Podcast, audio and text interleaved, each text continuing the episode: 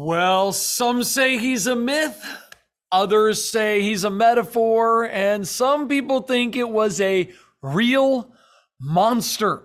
What is Leviathan, the fire breathing dragon? Welcome to the Creation Today show, guys. I'm Eric Hovind, and today we want to tackle this creature called Leviathan. He's mentioned six different times in the Bible. He's found in Job chapter 3, Job chapter 41, Psalm 74, Psalm 104, and Isaiah 27. So, what is it?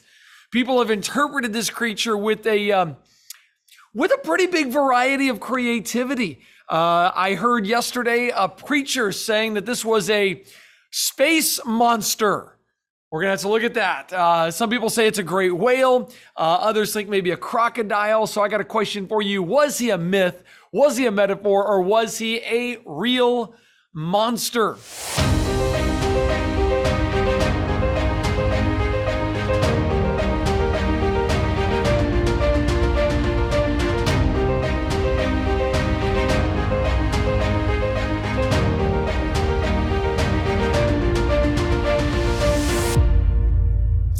Well, if this is your first time tuning into the Creation Today show, I just want to say welcome. You are getting to listen in to some of the conversation that we get to have between an expert and our Creation Today partners. I'd love to hear your feedback as you listen in, so feel free to use that live chat feature if you're joining me live via Facebook or YouTube, or if you're one of our podcast subscribers or you're watching this as part of our Creation Today show that airs around the world. I still welcome your feedback through email just send your email to comments at creationtoday.org, comments at creationtoday.org. And hey, if you ever want to team up with us and join the full conversation, head on over to creationtoday.org and let's partner up to reach the world. Uh, just so you know, Creation Today is a community of people that we just want to help other people turn stumbling blocks that keep people from coming to Christ into stepping stones on a true journey to Christ. And I got to be honest, I love it. I love our little community. It's making a difference around the world every single day. Speaking of Creation Today partners, thank you guys for joining me. Welcome. Uh, I am really thankful that you guys are here and that you guys see the bigger picture and a part of are a part of what we're doing. So Gary, mm, PK, always good to see you guys on here. I see you guys are already enjoying the chat. Uh, Shane, great to have you on here. William, good to have you on here. Andrew, great to have you here. Cheryl, good to have you guys here. All of you guys, welcome, welcome, welcome. I'm, I'm really excited about our guest today. Uh, he has a master's in biotechnology and a PhD in paleobiology, if I got that, or biochemistry, not bio, paleobiochemistry. Gonna have to ask him about that. Got that in 2019 from the University of Liverpool. Uh, he taught junior high and high school biology, chemistry, and anatomy. Uh, in 2008, he joined the Institute for Creation Research as a science writer and an editor. He is a researcher, a speaker, a scientist, all around awesome guy, the author of tons of books, including several on the subject of dinosaurs, ladies and gentlemen. Please help me welcome my friend, Dr. Brian Thomas. Dr. T, how you doing, sir? Hello, Mr. Eric. Good to Man, see you. I'm doing great. I am so glad we get to hang out with you today. This is going to be an interesting conversation. Uh, oh, I'm excited. Uh, yeah, Leviathan is uh, uh it, it, I mean, who wouldn't be excited about learning about giant monsters? Yeah, yeah, that's what we got to find out. I mean, is this a real monster? Is it a metaphor for something else? I heard that. I'll talk about that in a minute. Uh, is it just a myth? Is it something that was just made up? By the way, uh, uh, partners, hey, you guys um, feel free to ask your questions. I know you guys are going to have questions. I'll be trying to monitor the chat as we go, so you guys feel free to ask your questions. Hey, Dr. T, I want to start with um, with something uh, I, I want to know ahead of time what people out there are thinking about Leviathan. So, out of the three options that I'm kind of boiling it down to myth, metaphor, or monster, I want you guys to throw in the chat what you think it might be. So if you're a partner with me, I can see you guys right here. Throw it in there. Is it a myth, a metaphor, or a real monster? Uh, if you're on YouTube or on Facebook, throw that in the chat, and the ladies will be tracking that and let me know what you guys think. Myth, metaphor, or monster? What do you guys think? Let me know right now. I'm really curious where you're at before we spill the beans on what we think this is. Uh, Doc, by the way, you are going to let us know what it really is by the end of this conversation, right? Well, only if I learn what it is between now and the end of our conversation. oh no! So it's still a little bit of a mystery. That's right. But can we can we uncover a little bit of this? Are there are there clues that are going to help us figure this out along the way? Oh, sure. I'm ready with some clues. Oh, good, good, good. By the way, by the way, uh, I've got a copy of your book. I've actually got several copies, but this one I'm going to be giving away. This is your book, Dinosaurs and the Bible, and you do actually talk about Leviathan in here.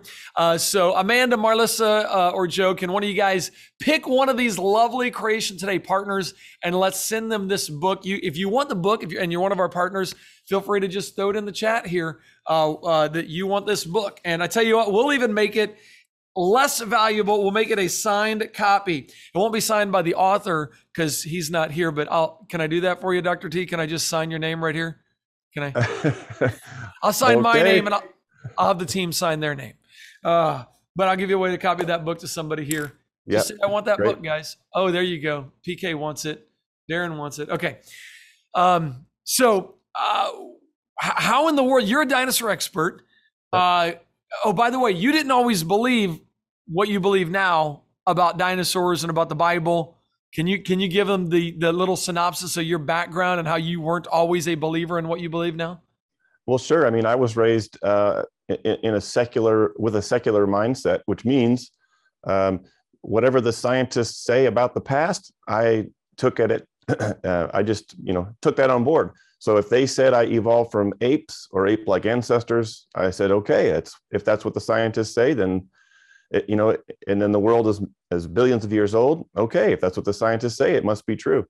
And that, um, so I held on to that, and then, um, you know, so I believed in long ages and evolution, and um, and then I got to college, and I was exposed to the gospel, and I realized, hey, the parts of the Bible that describe my heart being sinful and my soul needing a savior I know that's true. It's just it's just right and true because I know my heart and I have sins and I need a savior and I can't save myself. I've tried and I'm, I can never be good enough. So that part made sense and I trusted in Christ and started following him.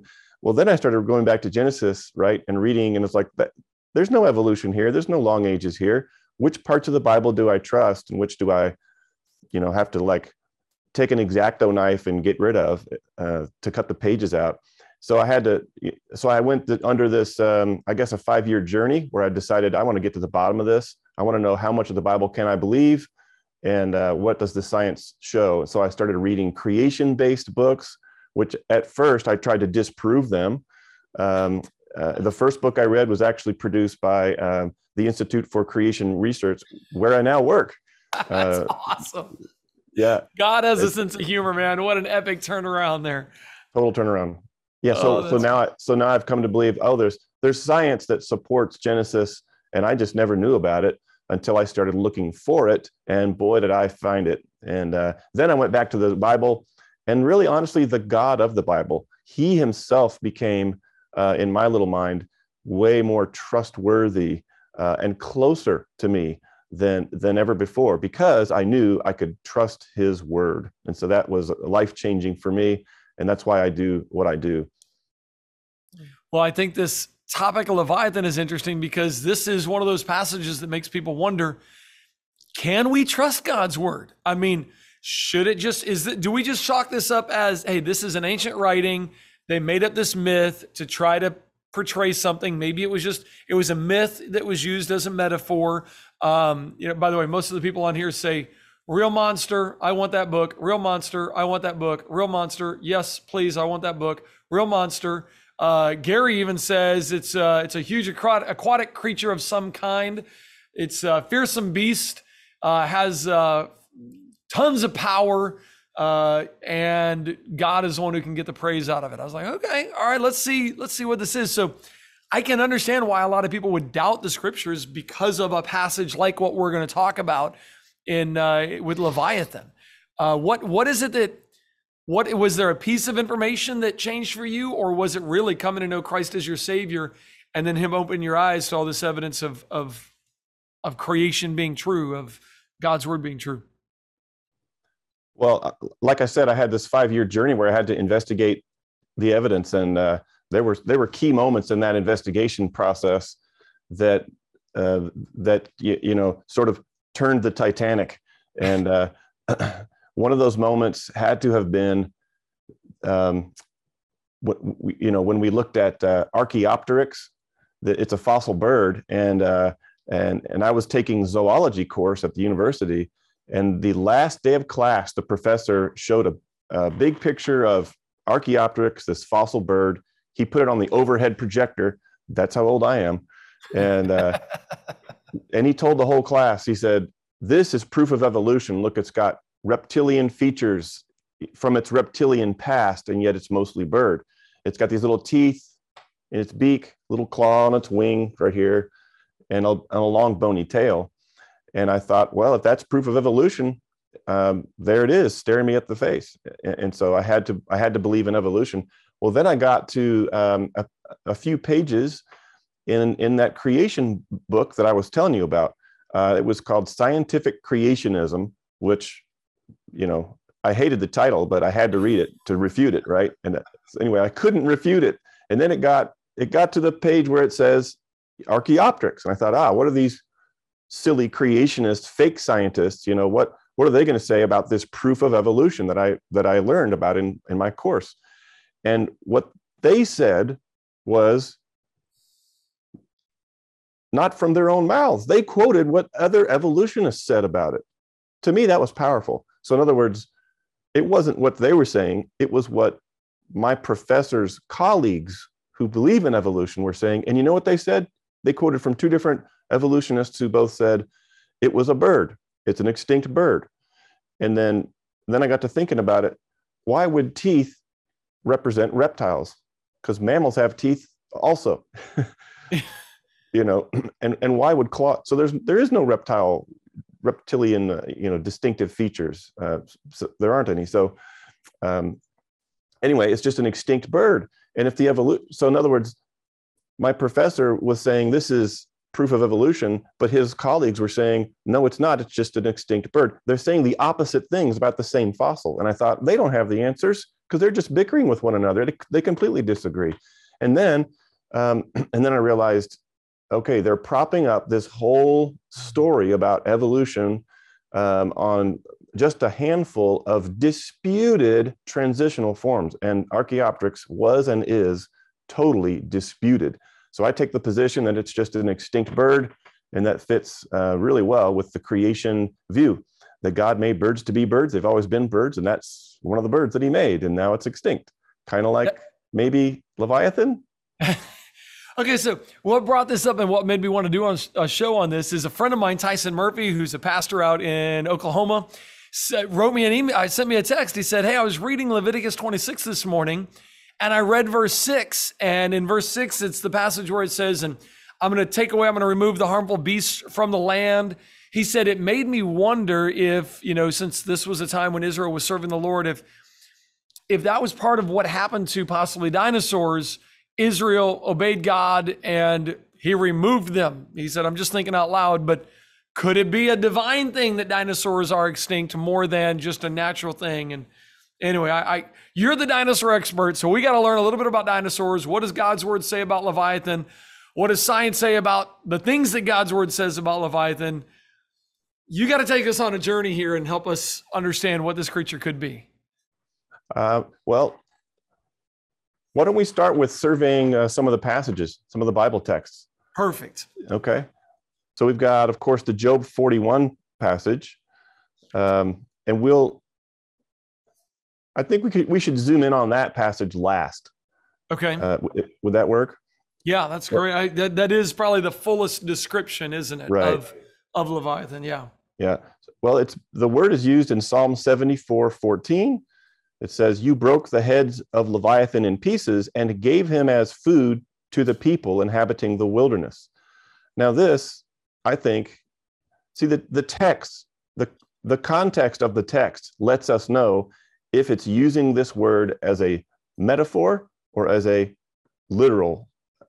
Okay. And I think this is uh, clearly metaphoric because he's not he's not literally, I mean, it says heads, plural, of Leviathan.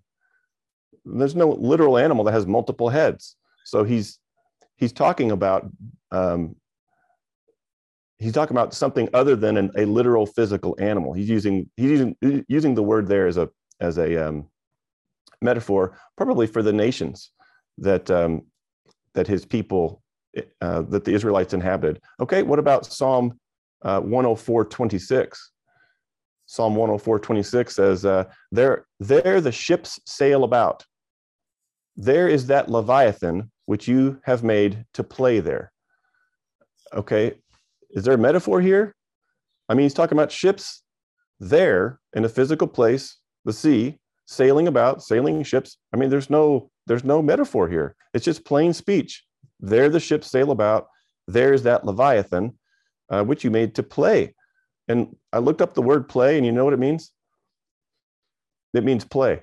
Play. That's it's, good. It's, you know, we think of God as like this uh, this divine furrowed brow, you know, guy in the sky. But this verse says that he created a creature for the purpose of goofing off. And I just think that's that tells us something about our, our creator. But it's a literal use of the literal word. Uh, I mean, it's it's the context here is is talking about an actual creature. Well, well, what was it? Um, it there's, I think there's lots of um, um, historical records that talk about sea monsters, and we don't see those sea monsters anymore today. But um, there's records and in many nations uh, about um, sea monsters, and so maybe Leviathan uh, was one of those sea monsters that our forefathers described. Um, and uh, we just so we have to put together some clues to figure out which one it was if we can uh, do that. So so the trick is there's not a lot of anatomical detail given in the scripture to, to describe this but there are some details and we can we can look at those. And then finally i got isaiah 27 uh, verse 1 in that day so here's the question. Is this passage uh, using the word leviathan as a metaphor or as a um, literal reference to an animal. And it says, In that day, the Lord, with his severe sword, great and strong, will punish Leviathan, the fleeing serpent, Leviathan, that twisted serpent, and he will slay the reptile that is in the sea. And if you look at the context of the passage, uh, I mean, why would why would God punish a single animal? Um, you know, and why would it be fleeing? And who cares? What, what, what purpose would that accomplish? So obviously here it's, I think it's metaphor and uh, metaphor. Um, so he's, he's using the, the great and terrible, the literal physical great and terrible sea monster to represent a great and terrible people that he's going to chase down. Um, so, so that's so that's the sort of a survey. So half the time we see it in scripture, it's used as a metaphor. Other half, it's used uh, roughly it's used uh, as um, it, uh, to refer to the to a, to a literal physical animal according to the text. And then Job Job 41 is the main is the main text there. I, and uh, I can really see before we go to there, I can really see how this can cause a lot of confusion because it is used as a word metaphorically. You know, right before Isaiah 20, you know, six, the last part of 26, um, he's going to, you know, punish the inhabitants of the earth for their iniquity. The earth will also disclose her blood and will no more cover her slain. Um, yeah, you know, is the earth actually doing something in, in the day of the Lord? Then it's 27 1. In that day, the Lord with his servant, uh, uh, with his, sorry, I just got contacts. I got to do better here. I got to wear my contacts. Um, with a severe sword, great and strong, will punish Leviathan, the fleeing serpent, Leviathan, the twisted serpent, and he will slay the reptile that is in the sea. Hmm.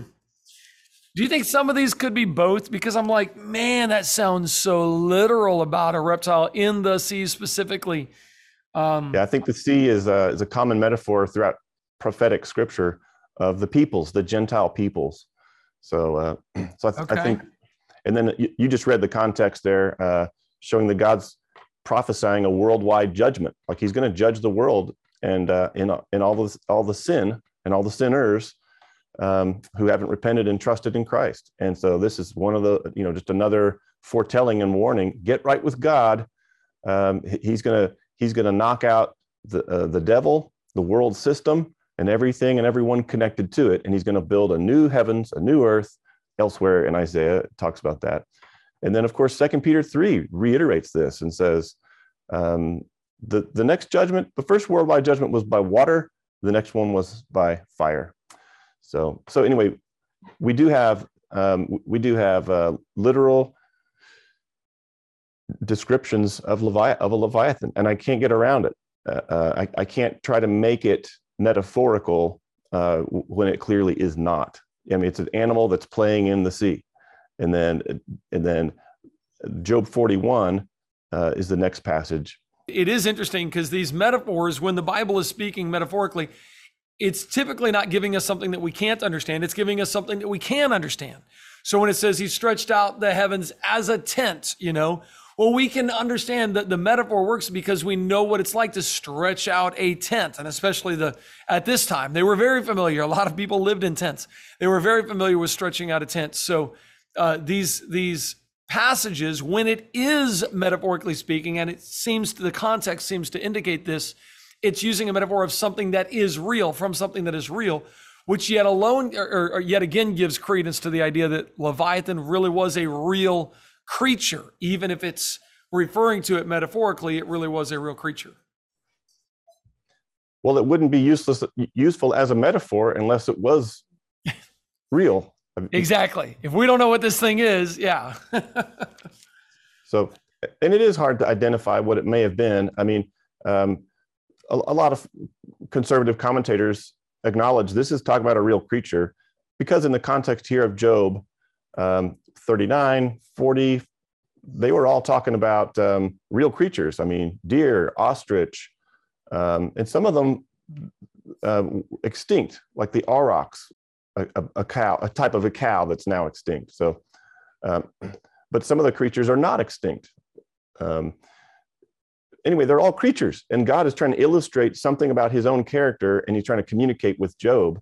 And now He says, um, then, then, He went through uh, Job uh, 40, starting verse 15, talked about about the behemoth, which which uh, we take to position that that was a dinosaur, alive after the flood, and uh, it, the anatomy is is is um, pretty descriptive of behemoth. The, uh, there, and I think it's a sauropod dinosaur. You know, the long neck, long tail.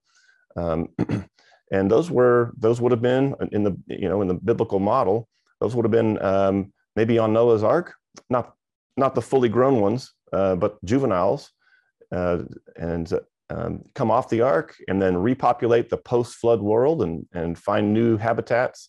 Same thing with leviathan although it probably survived like fish uh, and crocodiles um, and sea creatures it probably survived um, the flood waters outside the ark um, and lived for a time. But I mean, if you've got sea monsters and it's a 40 foot long thing and you're trying to row your dinghy, you know, out in the sea, and every time you, you know, every time you send your kids out, they get eaten. You know, it's like, let's do something to make the shipping lanes a little safer. Well, what are you going to do? These things had nostrils, you know, so, so Leviathan um, he's got nostrils, and um, so that means he has to surface for for air.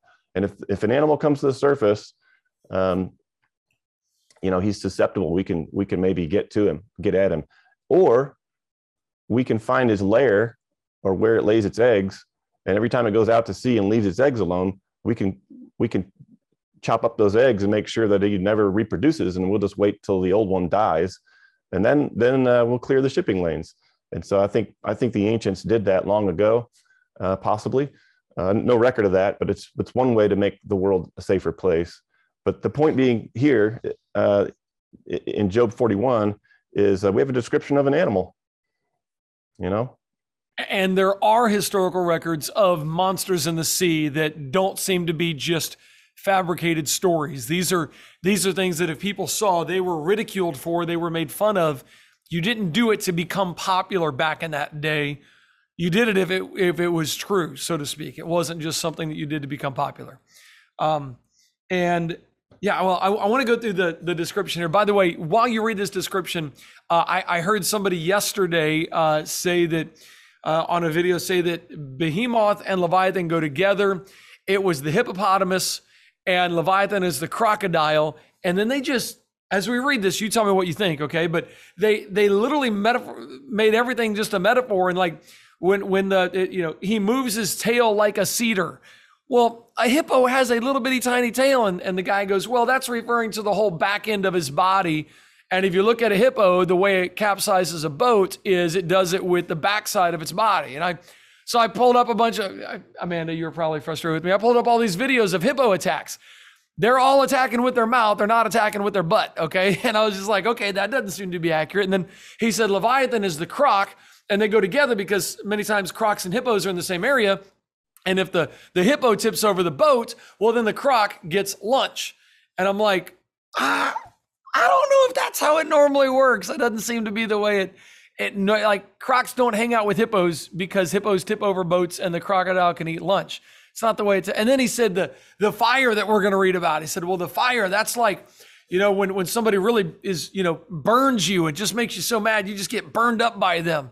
That's what it's talking about there. So I, I was just like, that's seemed to be a pretty extreme uh, argument in order to make this fit something that's modern day, rather than kind of taking the text for what it really says. Yeah, it sounds it sounds like you're talking to someone who's uh, uh, doing what we call eisegesis, where you, you have an idea and you force fit the text to fit your idea.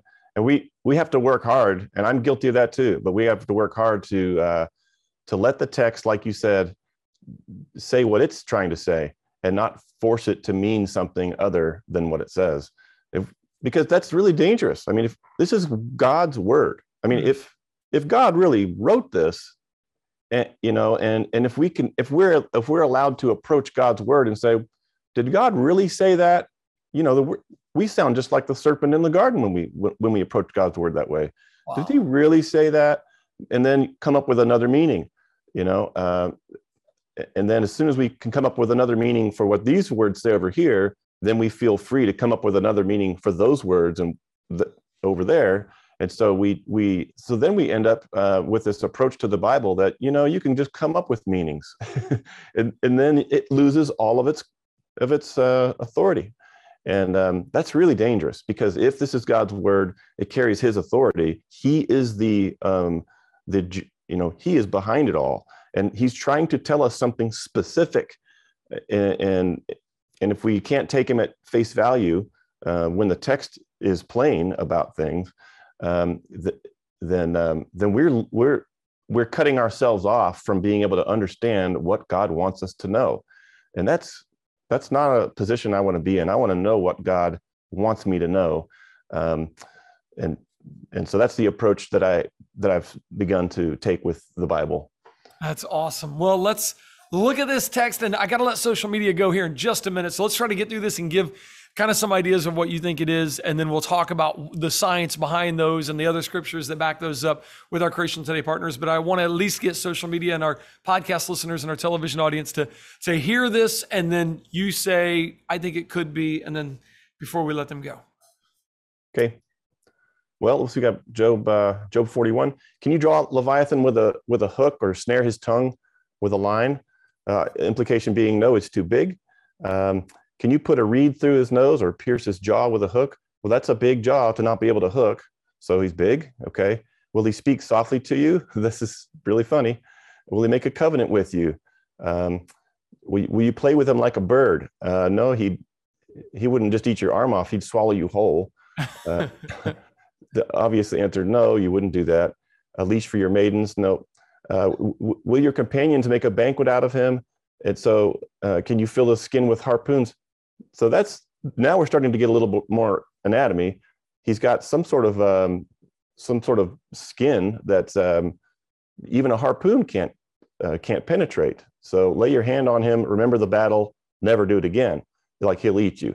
Any hope of overcoming him is false verse uh, 9 um, he's so he talks about the fierceness who's it and here here's the key verse here's the key verse as far as what job what god is trying to tell job. God's trying to convince job no no one is so fierce that he would dare stir up leviathan.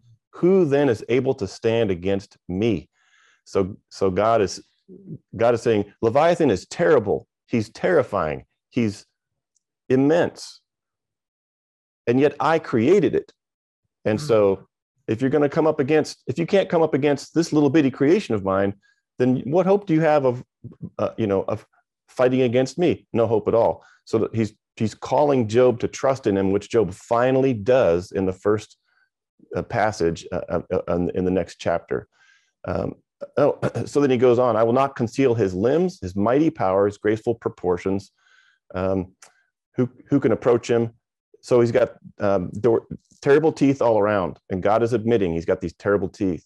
Rows of scales are his pride. Ah, so now we've got the reason why um, spears can't penetrate his hide. He has scales, and the word for scales there, the Hebrew word is actually shields, rows of rows of scales. So whatever, if we're going to try to match this creature with something known from fossils, we're going to have to find something that's got scales that are really robust. Um, um, and it's got to be a big animal. Well, I used to think it was, um, you know, maybe a crocodile, but they're just too small. Crocodiles don't um, uh, don't have verse 18. His sneezing flash forth light, and out of his mouth go burning lights. Sparks of fire shoot out. Um, it's it's attempting to make these uh, uh, passages mean something other than it breathes fire because we don't have a creature that you know that's big and breathes fire. Uh, but we do have we do have creatures that produce light and electricity, um, and we do have the bombardier beetle that produces uh, you know uh, something burning, um, burns its enemies. So if if if God can create you know organs, soft tissue organs that generate electric shocks or that generate light, um, then I, I'm not going to put it past him to be able to create uh, organs that can produce heat and fire. And uh, so even though it's extinct, um, I'm, the text says that it's literally what, what the thing did. Well, and, and some people would say, well, what good would that do underwater? But if there was no such thing as an electric eel, and we learned or we read about some sea creature in the water that you know could could shock and electrocute its you know its its prey we'd go well what good would electricity do underwater that we would kind of say the same thing about something we didn't know if we didn't know about the electric eel so and i think about these things and the, the bioluminescence that's available the the, the electric eel the, there's some pretty god invented some pretty crazy technology in these animals that, that we can't even replicate yet today. Oh yeah. Big time. So it talks about uh, it talks about a lot of verses about breathing fire, and then verse 22, he's got a he's got a neck. So that rules out like um, oh like mosasaurs because they have. I mean, I guess they have a neck, but it, it's just not prominent. It's like it's a head stuck on the end of a tube, and then it's got flippers right behind right by its shoulders. Anyway, um, it's because I used to think maybe it's a maybe it's a mosasaur, but that's a marine. It's an extinct marine reptile. He raises himself up. Uh, verse 30 says uh, he he leaves his uh, he, his undersides are like sharp potsherds. So these are scales with um, like um, angles, sharp angles on the scales on his belly, and he spreads pointed marks in the mire. So he's got he's up on land now, and he's in the he's he's on the he's walking in mud. So marks in the mud. So that rules out like plesiosaurs, you know, the long neck um, swimming uh, extinct reptiles. Uh, so, boy, what was this thing? Well, if you'd have asked me in 2015, I would have said the closest guess I have is Spinosaurus aegyptiacus, and, and we have fossils of those. Um, and that thing was, it meets all these qualifications, um, except it has a giant sail on its back. And you'd think that God would have, you know, added that description uh, with a big sail on its back. Um, so it may be Spinosaurus, but then I read a paper in 2020 and it changed my mind. Um, and, I, and I'm starting to think that there's an extinct creature that better fits um, these descriptions better than Spinosaurus, and that would be um, Deinosuchus. So Deinosuchus is like an enormous, it's 40 foot long crocodile type creature um, that's now extinct. But I mean, this thing was huge. It had teeth the size of bananas. Wow. So yeah, it meet it meets that characteristic. Um, can you see these scales? Those are scales. Wow. Well, they're they're they're they're called osteoderms, and these are in Deinosuchus. and um, they're like uh, shields. Rows of shields are his pride, says the text. Hmm. Now, Deinosuchus had the thickest shields or um, osteoderms uh, of any of these types of extinct creatures. So you can see the scale bar there is like five centimeters. So it's like the each one of these bones. It's like a it's a bone bony plate, but all it's kind of thick. It's a really thick plate. But anyway, it's like a, a bone about the size of your palm, maybe a little bigger, and uh, about that size. And and so each so they they come pock with these pock marks. You see these little divots in each of the osteoderms. Some of them have a peak in the middle, like uh, like the corners of a potsherd that, that the text said. Anyway, um, these divots are places where a, a connective tissue would attach. So so each scale is tightly bound to the next scale with connective tissue, and it's thick, thick connective tissue. And so um, this really does match, I think, the description, at least so far. Um, none of what I'm saying is going to be dogmatic um, on this, but um, I did have a picture of it up. I don't know where it went. Is it that yeah Wikipedia one? Here's one. Yeah. So here's Deinosuchus, and we could see, and it's like rows of shields. And so this is um, on display at, at a museum in Utah, and uh, and there's Deinosuchus with uh, this. It's its teeth the size of bananas. I mean, they're just massive, round. Um, they're not slicing teeth. They're just puncture crush type teeth. And um, um, so there's a couple more. There's a couple more features that the text describes that uh, I think the more I think about it, the, the more I'm thinking in terms of something like a, a Deinosuchus as a real creature that that that could have done this. Is this is Deinosuchus a type of crocodile? Is that some kind of extinct type of crocodile? I mean, does that mean crocodile's close or like tell, tell me the, the history of that? Um, it's crocodile-like in its general anatomy, but it's it's a unique it's a unique creature. It's a uniquely created creature, separate Okay. separately created kind from crocodiles, even though it's got the body form that's like a crocodile. You know, it's kind of like a in West Texas we have phytosaurs, P H Y T O, and so they their they, their anatomy was just like a croc, except crocodiles and alligators have their nostrils at the tip of their snout, but the phytosaur's nostrils are right here on, on its forehead. Huh. And so, so the anatomy is different enough to where we're co- confident that these are separately created kinds, but they would have inhabited similar um, places. So that's how I. And so, what's unique about the anatomy of this as opposed to a croc, other than its size and its really thick um, osteoderms, uh, is the, the bulb on the end of its snout. Okay, so that's unique. Um, well, I wrote an article on this and I wanted to kind of look at that. It had it had uh, a large chamber at the tip of its snout, and the this these are scientists describing uh, Deinosuchus. They're saying the reason for its enlarged nose is unknown. So I asked the question: Could this extra space, this bulb at the end of its snout, been used to house uh, the soft tissue that would have been um, uh, used to make fire? And then here's what I think is a real anatomical mystery that the Bible may help solve. Um, these scientists said this it had two large holes. So imagine this snout had two large holes, and I'm quoting, I'm quoting from them um, from their journal article that I read at the tip of its snout in front of the nose.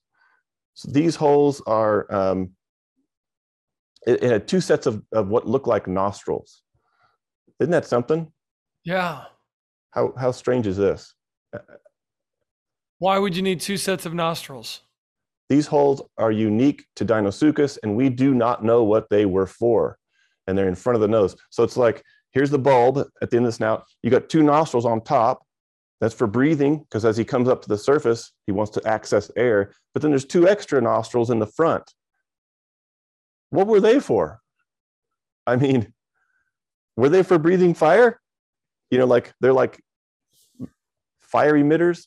Well, it's a possibility, and uh, it's it's fun to think that maybe uh, this creature um, was was a leviathan, and that and that the Bible here, in its description of leviathan as a fire breather, can give us a possible answer as to why Deinosuchus had two sets of nostrils, one for breathing, one for emitting fire, possibly. Don't know because it's fossilized and, and flames don't fossilize. That's the hard part. That's the hard part. But anyway, we may be getting close with this creature. So, what do we? How much time do I have? Do we? Do I keep well, talking? let me. I, I need to let social media go. YouTube, Facebook, podcast listeners. I know we went a little long with you guys. Hope you enjoyed it. Uh, I, your articles are available on ICR.org. I encourage you to get those. Also, he has written several books on this subject that I think are fascinating. Uh, so I'd encourage you to go to ICR.org and check out some of the articles. Just type in Dr. Brian Thomas, and his information will come up with things that he's written, books that he's uh, written, things like that. So uh, would love for you guys to do that. I want to continue the conversation with our partners here because we got some questions coming in. You know, well, okay. Okay, so because I want to know how big was Deinosuchus? What are some more? What's some more of the science behind this? I, I'm like, man, I, I'm I was picturing a different creature than what you just saw there, and I'm like, I want to ask you about that as well. So we'll continue that with our Creation Today partners. Hey, social media, uh, YouTube, Facebook. Uh, podcast listeners and tele- uh, Creation Today show guests, thank you for joining me. Next week, I- I'm looking for a forward to a fantastic uh, time as we talk about monarch butterflies and evolution. Darwinian evolution is going to get absolutely massacred by monarch butterflies. I mean, I think there's a lot of ways to do it. And this is certainly going to be a unique way to do it. So, no evolution believers after they watch Evolution Massacred by the Monarchs. We'll do that next week, Wednesday at noon. Look forward to seeing you guys then.